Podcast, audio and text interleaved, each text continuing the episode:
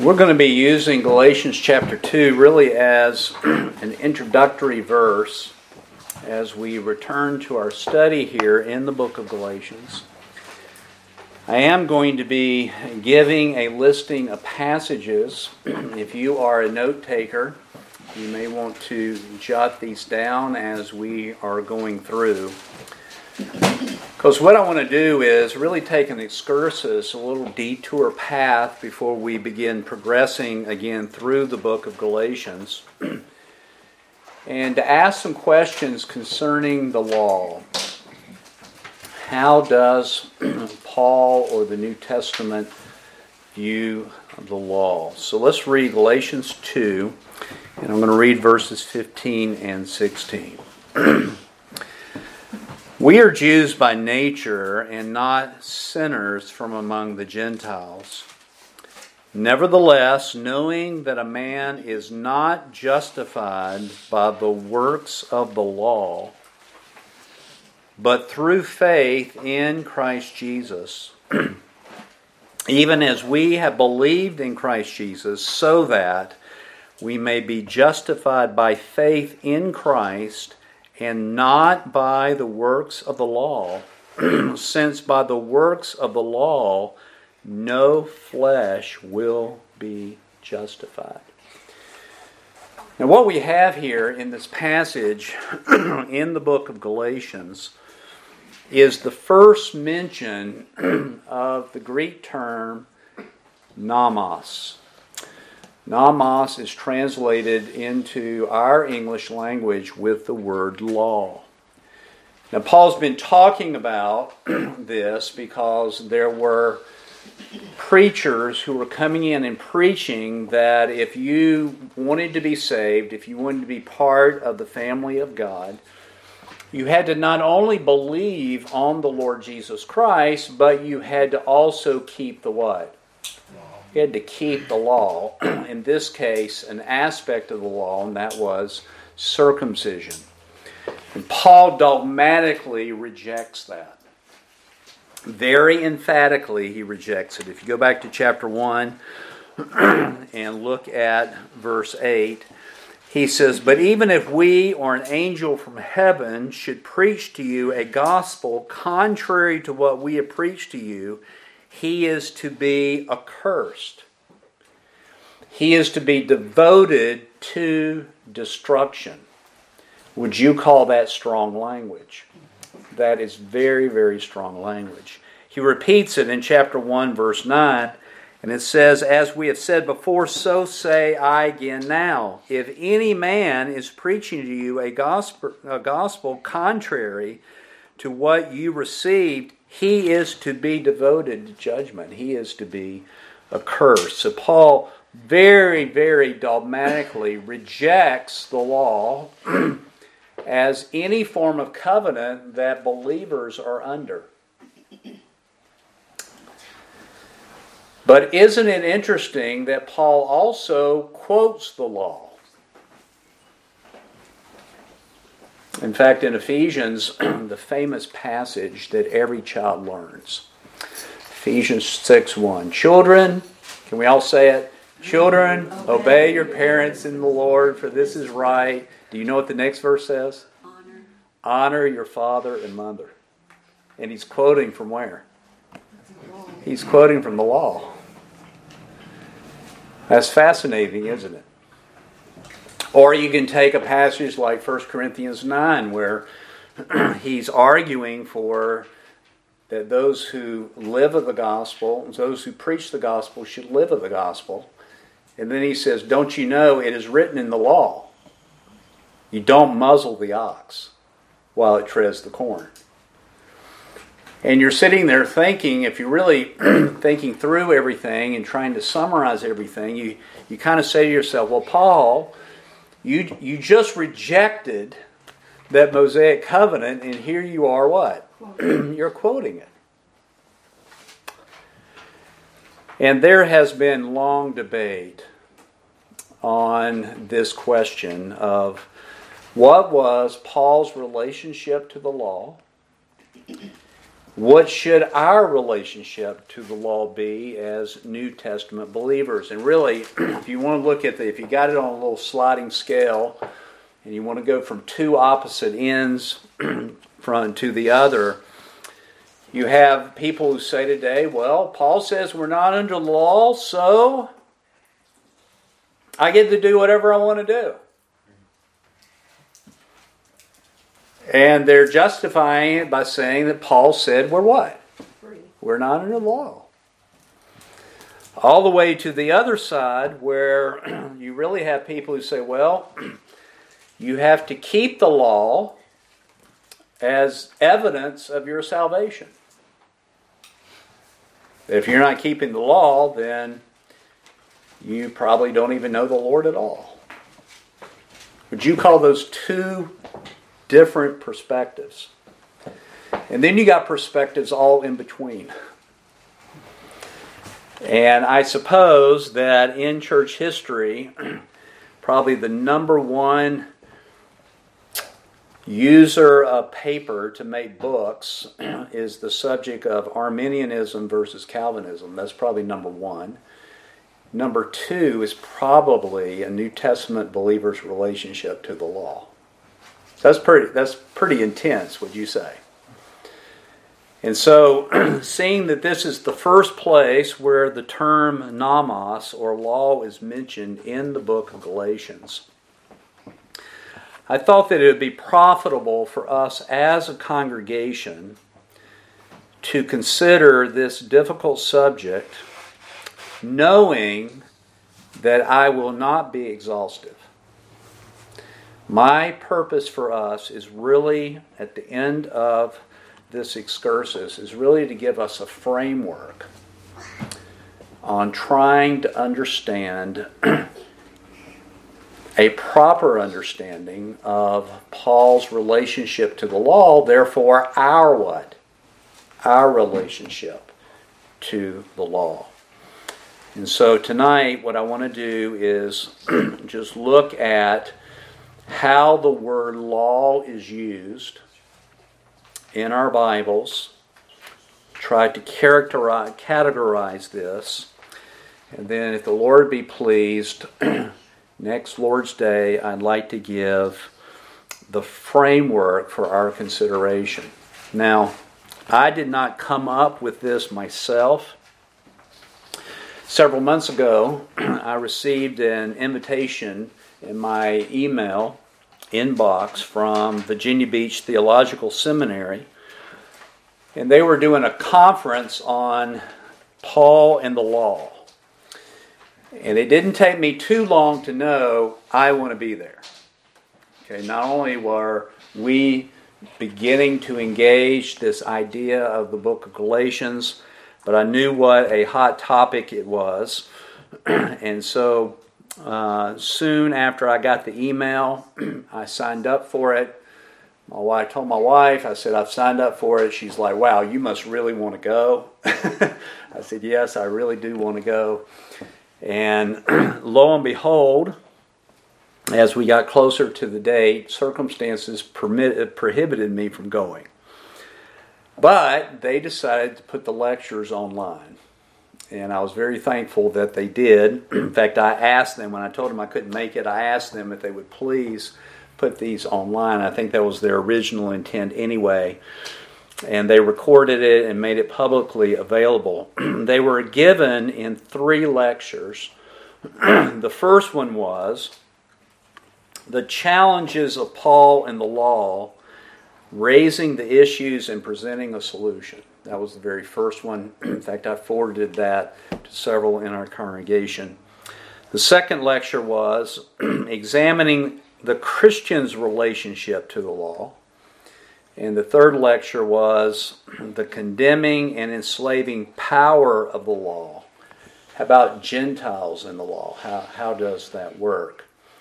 And normally, when I listen to a sermon, I'm normally listening to a sermon while I'm doing other things. Like if I'm doing administrative work or something like that, I'll have a sermon going on in the background. I've always been able to do that, listen, pick up things. but with this one, I started it that way and then I stopped it and said, no, I'm going to give full attention. I'm going to take notes. I'm going to write this down because it really was super informative. Now, it's not my intention to echo the conference, but I will be drawing heavily upon the material that was presented at the conference so that we might have what I consider a proper framework on this very, very difficult uh, subject. In fact, I remember as I was listening to one of it, I was listening to the question, and I thought, well, I don't think that's so difficult because this phrase is used here and this phrase is used there. And 15 minutes later, the lecturer said, Now here's how I look at it. And he used the same verses and came to the same conclusion. So that's always helpful when they agree with what you're already direction you are heading. And so if they didn't agree and they're right, well, guess what? I have to change my what? I have to change my view. But in this case, I just didn't have it systematized, but I was right in there with the subject. So now, the first thing I do want to say is what Paul said about the law. The same man who rejected the Mosaic covenant as a basis for believers in the New Testament said this about the law the law is holy. So whatever whatever his reasoning is for rejecting the law as a basis of covenant for New Testament believers, he is saying that that law is what? It's holy. He also said that the law is righteous. And he also said that the law is good. So, whatever conclusions we, we come to, or whatever reasoning that we think about, about law as a New Testament believer, we should never think that the law's bad. The law is not bad. The law is what? Holy. The law is holy, it's righteous, it's good. It's good. In fact, Paul would say that if there was a law that could save us, then righteousness would come by that law. But the problem isn't the law, the problem's me. That's where the problem lies at. I'm unholy and unrighteous. Not good. Okay? That is me. So, folks, if you're having discussions about the law with someone, sometimes they will present it in such a way as if if you make any form of appeal to the wisdom of the law, that they think you're doing something that's bad. No, the law is good. The law is holy and the law is righteous. And young people and adults, I want to say this there's nothing wrong with law. The world says the problem is your bad laws. No, the problem isn't laws, the problem's who? Me. The problem's me. My chafing under a law, whether it be Mosaic law or whether it be a rule at a Christian college or institution or church, it's not the problem with the law. It's the problem is my response to the law. That's where the problem lies at. Now, I'm not saying in that that there can't be any bad laws. People can make bad laws.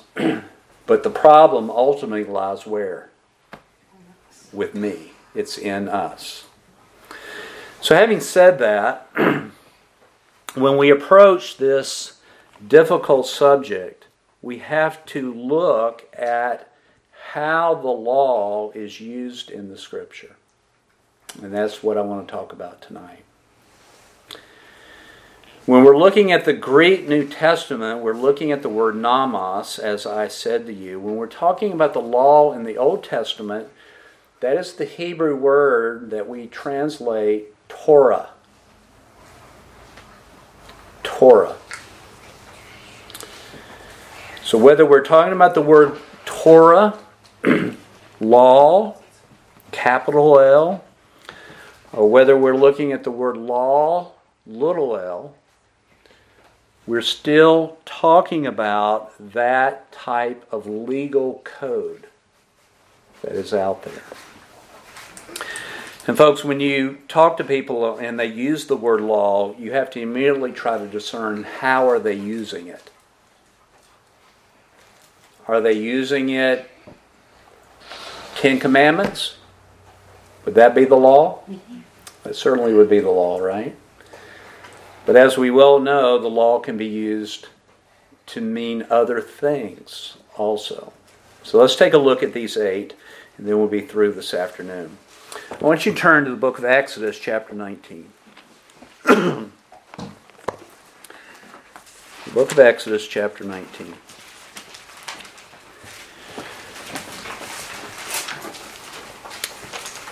In Exodus 19, the Lord is going to refer to law in reference to the whole Mosaic covenant. The whole Mosaic covenant. So sometimes when God refers to the word law, he's not talking about the Ten Commandments. He's talking about the whole Mosaic covenant. And you'll see that Exodus 19, not to be simplistic, comes before Exodus 20. What's in Exodus 20? Well, the Ten Commandments, right?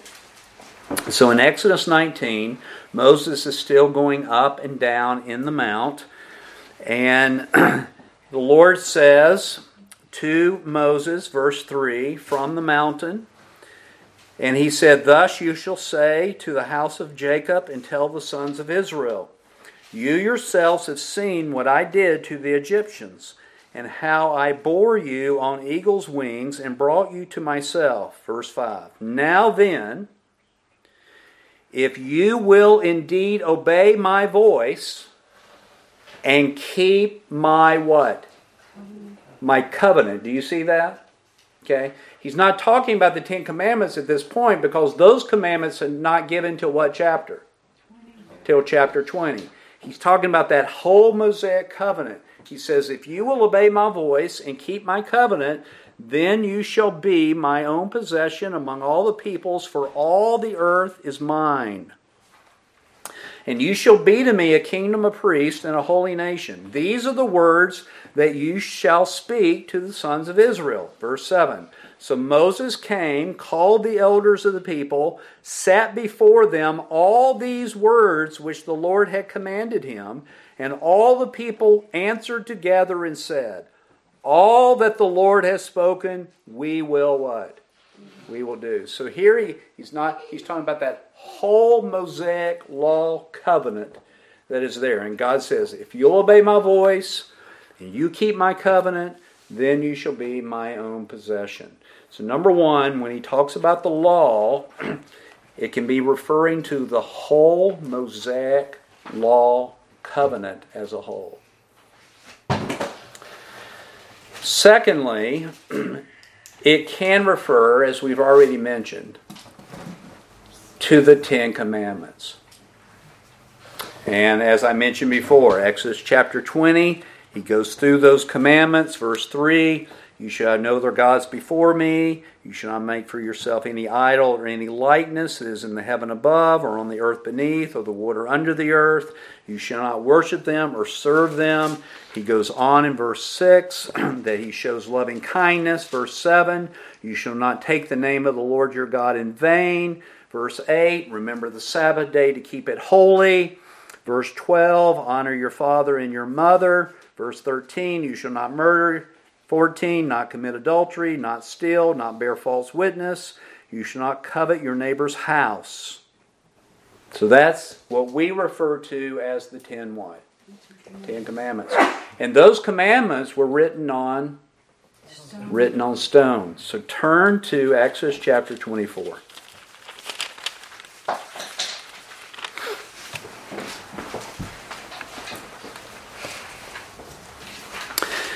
Exodus 24, verse 12.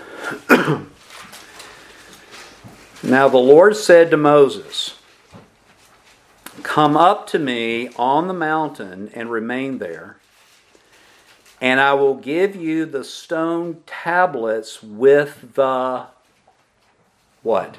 Law. With the law. Everybody see that? And folks, you remember when he came down from that mount, Israel had already broken them. And he destroyed those stone tablets. God wrote on these stone tablets himself. The next time Moses goes up, he takes two tablets, but he was the one that carved them out, and he was the one that wrote it on those tablets. But the point is, is in Exodus 19, he referred, if you'll keep my covenant, the whole thing, that whole Mosaic covenant, here, when he refers to the law, he says, all right, you're going to have two tablets, and on those two tablets are the, the law. Okay. Now, granted, that wasn't all the law. I mean, he talks about not mixing fabrics when you wear them, how to plow, what happens when people have disputes. You know, person goes out on the Sabbath, they pick up things to eat, they're to be stoned. I mean, there's all other parts of that law, right? But here he's referring to specifically the Ten commandments, the stone tablets with the law and the commandment which I have written, which I have written for their instruction. So, so far we know this. We know that the Mosaic law, when you talk about the law, you could be referring to the whole covenant.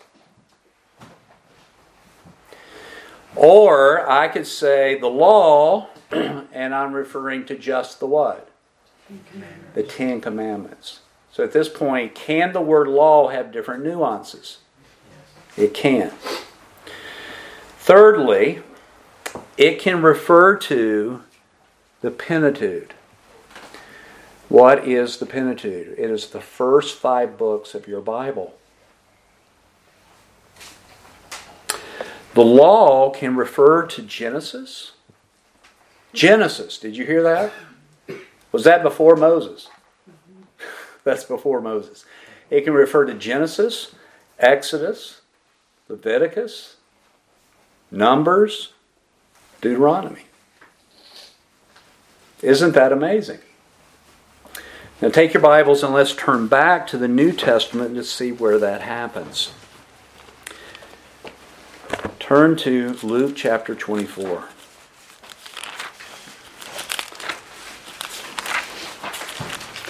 Luke 24.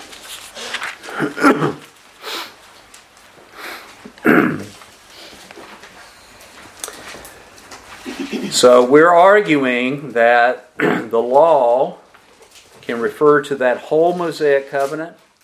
It could refer to just the Ten Commandments. It could refer to the Pentateuch. And in Luke 24, you're familiar with the road to Emmaus. Remember that?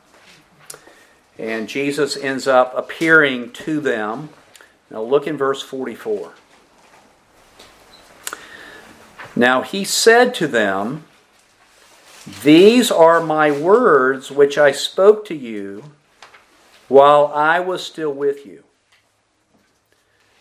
That all things which are written about me, where? In the law of Moses and the and the Psalms must be fulfilled. Folks, the law, the prophets, and the Psalms comprise the whole Old Testament. That's how they divided up the whole Old Testament. So if I said prophets, you know what I'm talking about, right? Major prophets, minor prophets. Doesn't mean the minor prophets are insignificant, okay? but you got the prophets, right? Then you have the poetry section called the Psalms, and what's left? The Pentateuch, the first five books of the Bible. So here Jesus is referring to those first five books of the Bible, and he calls it the law of who? You say, well, are there any laws in Genesis? Well, there's narrative, isn't there? He calls it the law of Moses. Who wrote Genesis? Well, I know God did, but what human author? Moses. Moses wrote those first five books of the Bible, and Jesus calls it the law. That's interesting, isn't it? But, folks, not only is the law referring to the whole Mosaic covenant or just the Ten Commandments or the first five books of the Bible. Are you ready for this? It could refer to your whole Old Testament.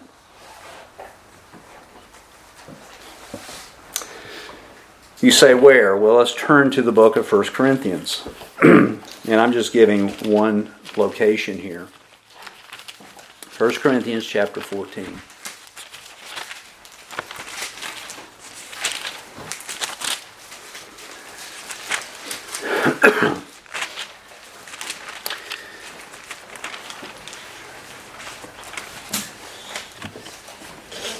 First Corinthians 14.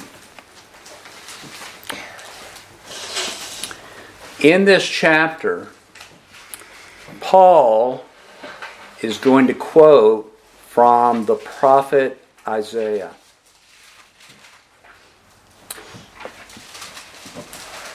Now let's read what he says 1 Corinthians 14, verse 20.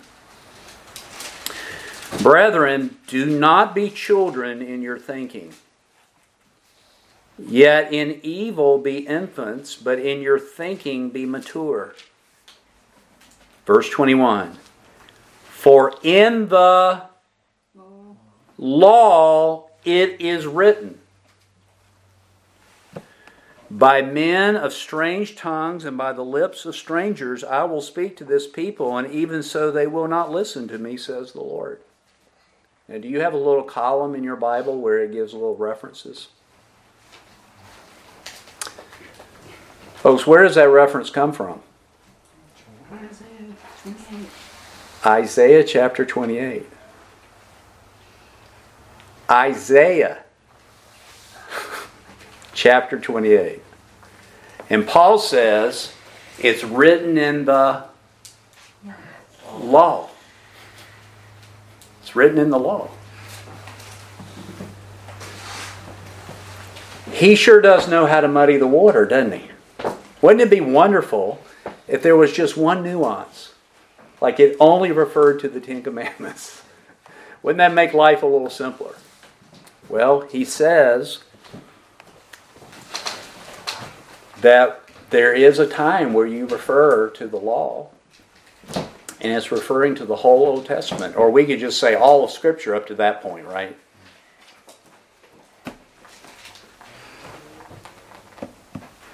That's, that's amazing.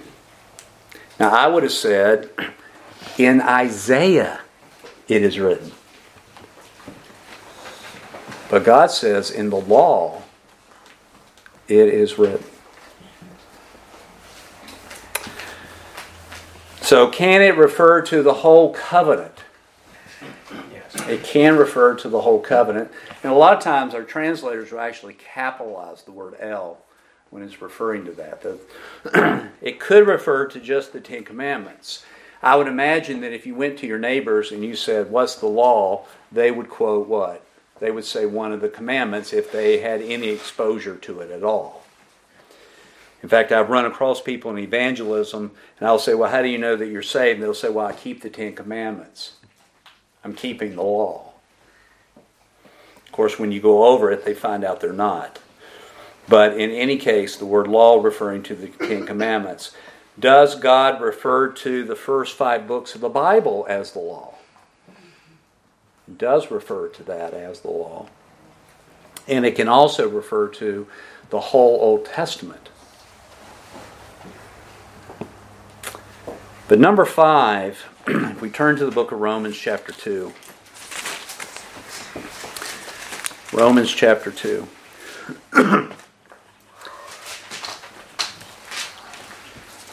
The word law can refer to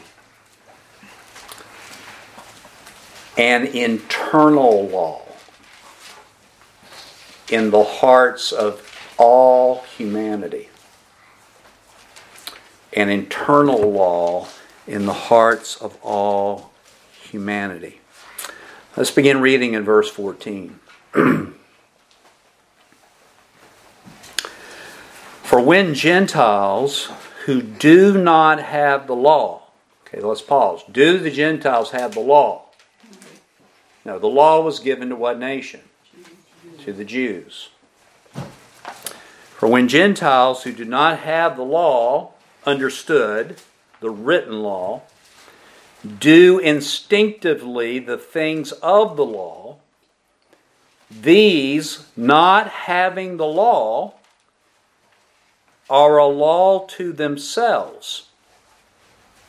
In that, verse 15, they show the work of the law written where? In their hearts. Everybody see that? So there is a written law. You agree with that? There is a law that is written, a work of the law written in the hearts of all humanity. You go to the most primitive of societies, and they will have all kinds of perversities, but you will find in that society some laws that conform to what we would call, let's just call it the Ten Commandments. And everybody knows that. Even people in America, you could say, they could say, I don't, I don't believe in law. Don't, don't, don't do that. I mean, I believe if you want to cohabitate with anybody before your marriage, that's okay. Until it's his daughter. And then you find out what? Mm-hmm. I mean, he's a little irate about this. Why are you so irate? because there's a work of the law in that person's heart that says this is wrong. And it differs. Consciences can be hardened, they can be seared. It differs on how that works in a lost person's heart. But even in the most primitive of societies, they will have certain laws, like like you know they know they're not supposed to steal from the other hut. Well, who taught them that? They were born with this. It's wired into their heart. And it says in verse 15, in that they show the work of the law written in their hearts. Now, how do you know it's there? Their conscience bearing what? Witness. Witness. So they can do certain things and then they feel bad about it. Right? Or they think about doing something and something inside of them says, you shouldn't do that. There was a film And in the film, this car- little cartoon, cartoon character says, Well, what is a conscience? And the response is, It's the little thing that keeps getting in the way. Right? From doing what I want to what? I just want to do. Their conscience bears witness to the work of the law in their hearts because this is what they do. In their thoughts, they alternatively accuse or defend. Okay, that's how you know that work of the heart is. So when we talk about a law, we can talk about a written law, and we can talk about the work of the law that's in how many of humanity? All all of humanity. And, folks, here's the amazing thing that when a Gentile sets up, he doesn't have the written law, but he sets up certain laws because of the work of the law, you will still find that he breaks them. So that all mankind is guilty before God. So we could talk about a law, we could be talking about the work of the law that's in all humanity. We can talk about the law, and we're talking about the written law, that Mosaic covenant. We could talk about the law, we could talk about the law that was written on tablets. We could talk about the law and talk about the Pentateuch. We could talk about the law and referring to all of the Old Testament scripture. Not just the law of Moses, the Pentateuch, but also the prophets, what they wrote. And then we're here in Romans. Go over to Romans chapter 7. We could also talk about the law, number 5, uh, excuse me, number 6, as just a governing principle of life.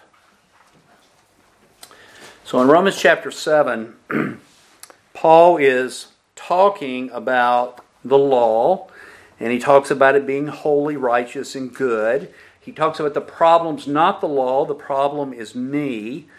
And then he says, even as a believer, look at verse 16, he says, If I do the very thing I don't want to do, I agree with the law, confessing that the law is good. Verse 19, For the good I want, I do not what? I don't do, but I practice the very evil that I do not want to do. Does that sound paradoxical? And that's true in a believer. And so Paul says, verse 21, and I'm going to quote the King James first. The King James words it this way I find then a law. In the New American Standard, it's the word principle. I find, I find, I find then a law. This is a governing law that's always true. That's what a law is, right? I find then a law that evil is present in me, the one who wants to do what? One who wants to do good. Or as the King James words it, when I will to do good, when I will to do good, evil is present with me. All at the same time. That's a law.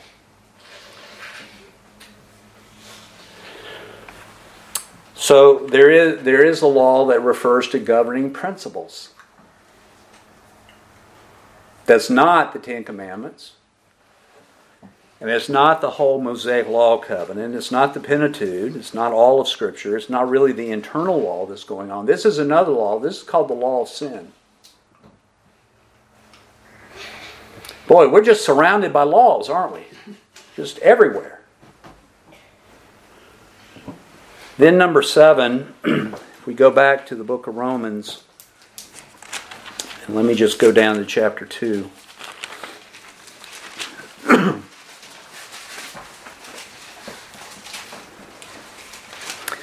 Actually, let me go to chapter 1.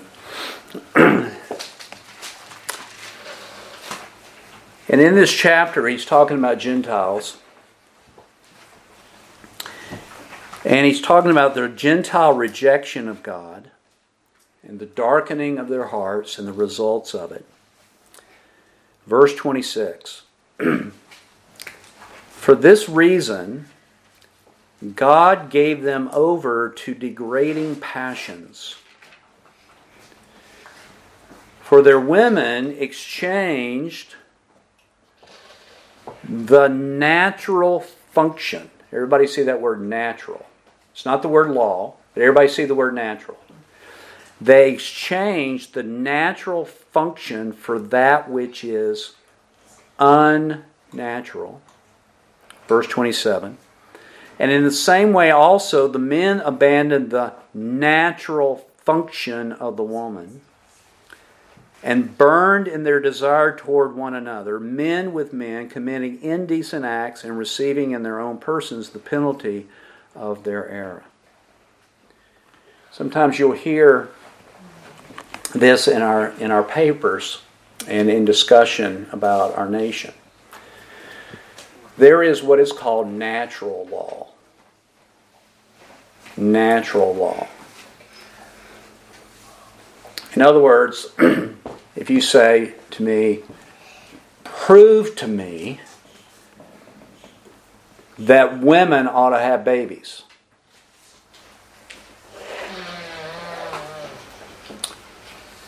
Well, there's a lot of ways I could approach that, right? But here, here would be natural law. Well, they have a womb. Right? I'm appealing to something. It's a law. It's true for how many women? All women. Now, don't come to me and say, what if I have it surgically removed? Okay, women have wombs, all right? We expect them to have wombs. If they come out with no womb, we say that's a problem, okay? We call that natural law. That there are natural functions. When you're talking about marriage, what is, nat- what is the natural law that all men can see? Male and female. Right? That's a natural law. So you, you could be referring to natural laws, things that are clearly self evident. And when you bring them up, it is self evident. They would have to argue against all the evidence, like our Supreme Court did. Okay? 10,000 plus years of human history, male and female. And then they decide that's not right. That's unnatural. That could be the definition of insanity, right? But there is natural law. And then lastly, number eight. I want to turn to two places. We're going to return to Galatians, but I want you to turn to 1 Corinthians chapter 9.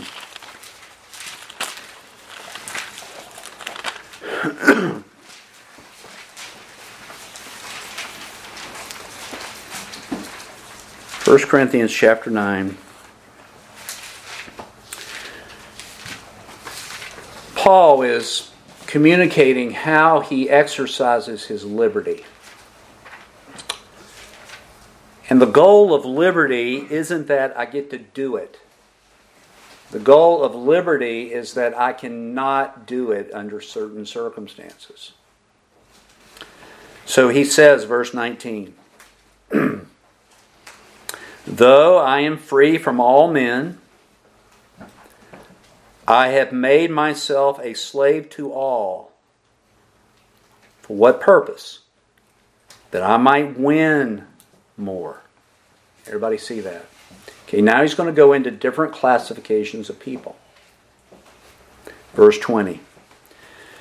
To the Jews, I became a Jew so that I might win who? Jews. In other words, Paul didn't go in and just start lambasting all the cultural things that had developed throughout the years with the Jewish nation. I'm not talking about the law, I'm just talking about the cultural things. Many of you are familiar with Hudson Taylor. Hudson Taylor goes to China and he wasn't getting much of a hearing, so he adopted, there wasn't anything wrong with their clothing, wasn't immodest or anything like that, but he adopted their clothing and he adopted their hairstyle. It wasn't identified with idolatry or anything, it was just identified with the culture as a whole. And he found that he got a he got much more of a hearing when he did that. This is what Paul's doing. Okay? When he goes in and he's seeking to win a Jew, he makes himself a slave to those things in the culture that are really non entities. Look what he says, verse 20. To those who are under the law. As what? Under the law. Under the law. Though not being myself under the law. Okay, so let's pause here. Is Paul under the law? No, whatever that means. The answer to that is no. But if he is in a Jewish situation where that Mosaic covenant is being filled out, like he did when he went to Jerusalem, and they asked him if he would take a vow. So he shaved his head. They weren't doing it to be justified. Okay? He shaved his head, presented himself, concentrated himself. What is he doing? Well, as those under the law, I'm going to be under the law so that I might I might win them. In other words, I'm not being a stumbling block. Gospel, that can be a stumbling block. But I'm not going to be a stumbling block. Verse 21 To those who are without law, so as without what? Without law. All right, who didn't have the law? The Gentiles. Gentiles didn't have the law. So if Paul was in Jerusalem, did he eat bacon? Yes. With Thanksgiving. He didn't eat bacon because what? He's trying to win people. He has the liberty to eat bacon, doesn't he? Yes. But he voluntarily chooses not to. Okay, but when he's with the Gentiles, did he eat bacon? Well, I don't know, but probably, right? In other words, he didn't keep the dietary law. Okay, now note what he says, verse 21. To those who are without law, as without law, though not being without the law of God. Everybody see that? Hmm. So here we have we have without law, but with the law of God, but under the law of Christ. All right, there's there's our eighth one. The law of Christ. Paul says he's not under the law. But is he without law? No, he's not without law. He's under the law of who? Christ. Everybody see that? Now that gives us a hint on New Testament believers, doesn't it? We're not under the law. Are we without law? No. We're not antinomian. We're under the law of Christ. And so he's doing that so that he might win people. Okay, now go back to Galatians. Because Paul mentions this in Galatians chapter 6.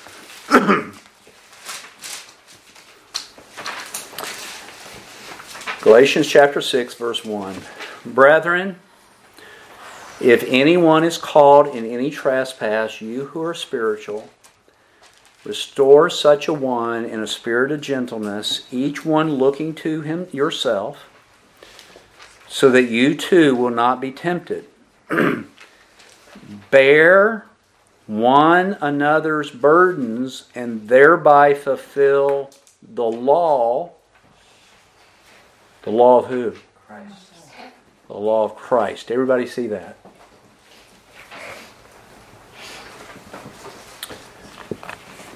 So, folks, we know that Paul was not under the law. Do we know that? We do know that. But he's not anti law, he's not antinomian. Remember, that was one end of the scale. He is under law. He's under whose law? The law of Christ. And so, folks, at this point, what we need to understand is this that when we see the word law, we need to pause and ask ourselves how narrow is that word being used? Or how broad is it being used? How narrow? Two tablets. Ten words. Right? How broad could it be used? The whole Old Testament. And everything in between. The Pentateuch. We have to ask ourselves is Paul talking about the internal law in the hearts of all people? We have to ask ourselves is he's talking about the law in the sense of a governing principle? There's certain natural law out there. Is he talking about that? Or is he explicitly talking about the law of who? the law of Christ.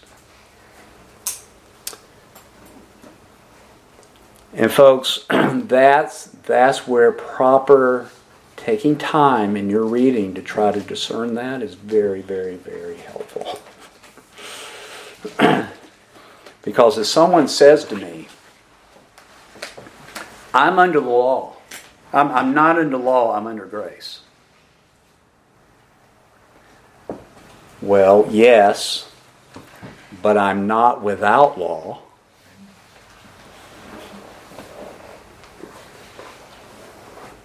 I'm under the law of who? Christ. Law of Christ. Whatever that means. I'm under that law.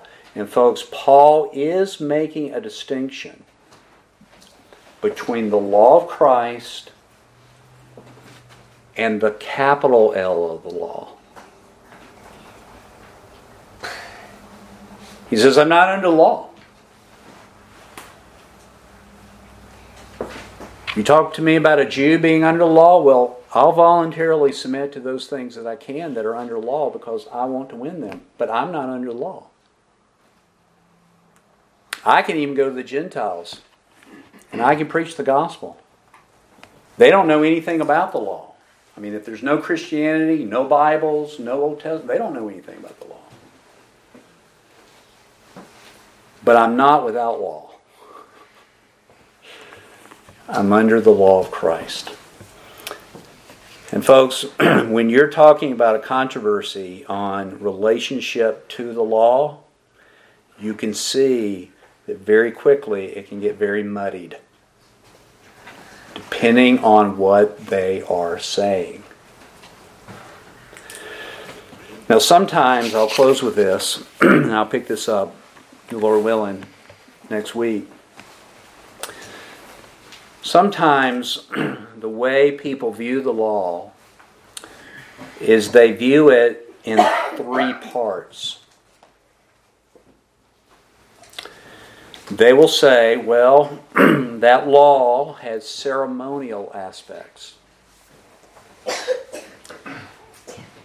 That Mosaic law covenant had judicial aspects.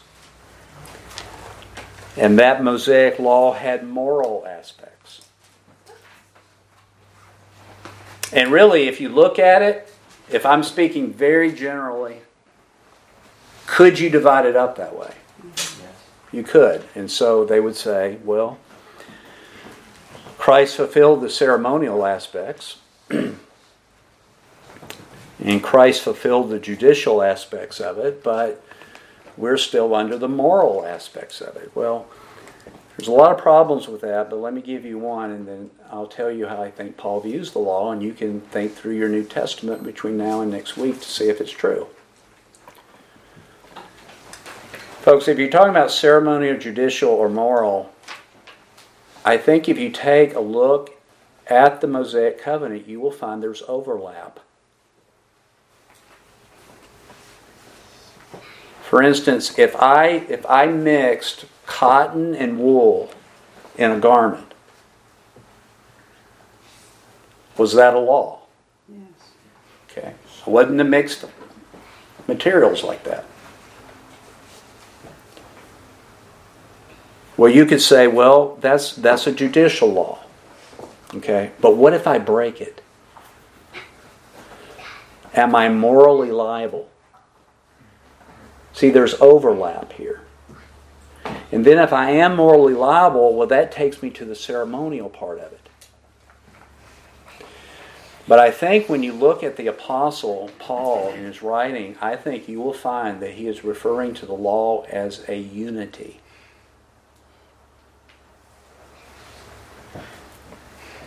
As one. That I don't know of anywhere in my New Testament where Paul breaks it up like that to me, and, and what I just told you, three parts of the law, all that, that's what I was taught as a young believer. But looking in my Bible, I, I can't see that. I think it's helpful in some cases to divide it up like that. But when Paul says we're not under the law, he's talking about the law as a whole. I'm not under the Mosaic law, but I am under the law of who? Christ. The law of Christ.